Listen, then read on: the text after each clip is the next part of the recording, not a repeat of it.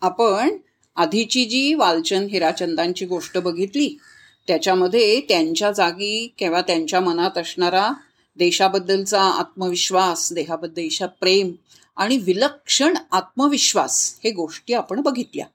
एक जबरद आत्मविश्वासाचा दिवा वालचंतींच्या मनामध्ये अखंड तेवत होता. पण एक लक्षात गोष्ट लक्ष घ्या गोष्ट कुठल्याही क्षेत्रामध्ये मोठं होण्यासाठी कर्तृत्व वाहन होण्यासाठी किंवा जगाला भरभरून देण्यासाठी नुसता आत्मविश्वास असून चालत नाही. त्या आत्मविश्वासाला साधनेचं प्रयत्नांचं आणि कष्टांचे पंखही फुटावे लागतात.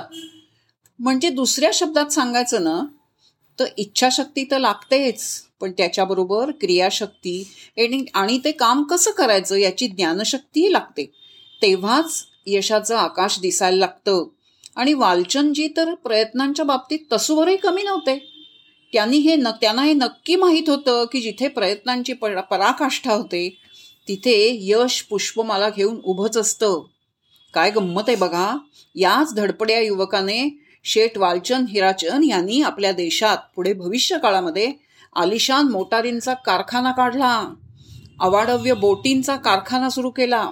आपण बांधलेल्या जहाजांमधून विमानांमधून मोटारींमधून जल भूमी आकाशामधून लाखो मैल भ्रमंती केली. इतकं सगळं जग पालथ घातलं पण या प्रवासाची सुरुवात त्यांनी वामन्या नावाच्या एका तट्टापासून केली ती. आठवतंय ना मागच्या गोष्टीतलं? सोलापूर जिल्ह्यातलं येडशी ते तडवळ या दोन गावांच्या दरम्यान रेल्वे मार्ग बांधताना त्यांनी या पहिल्या चारचाकी तट्टावर फिरून सगळं यशस्वी केलं होतं. आठवलं का? पण सध्या खऱ्या उद्योगपतींचं असंच असतं. त्यांना कशा वाचूनही आवडत नसतं. ठीक आहे तट्टू तो तट्टू वाहन महत्वाचं नाही काम महत्वाचं. वालचंदजींना पदोपदी सतत अनेक अडचणींना आणि समस्यांना आणि वादळांना तोंड द्यावं लागलं होतं. आयुष्यभर त्यांना परकीय राजवटीच्या विरोधाला सामोरं जावं लागलं पण वालचंदजींनी मोठ्या जिद्दीनं परकीय कंपन्यांना आणि अधिकाऱ्यांना त्यांनी यशस्वी टक्कर दिली. त्यांच्या कामाचा उरकच दाणगा होता.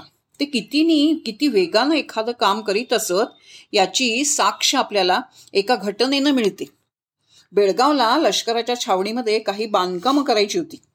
ती कामं इतकी अर्जंट होती की बेळगावाला कोणीच कॉन्ट्रॅक्टर ते करा काम करायला तयार नव्हता. पण शेठ वालचंद यांनी हे चॅलेंजिंग काम स्वीकारलं. त्यांनी ते काम स्वीकारलं ते बेळगावला निघाले. मुंबई ते बेळगाव या प्रवासात त्यांनी या कामाची आखणीही करून टाकली. ते स्टेशनवर उतरले आणि मुक्कामाची जाई जागी नायला निघाले. त्या जागी जायला त्यांना टांगा हवा होता.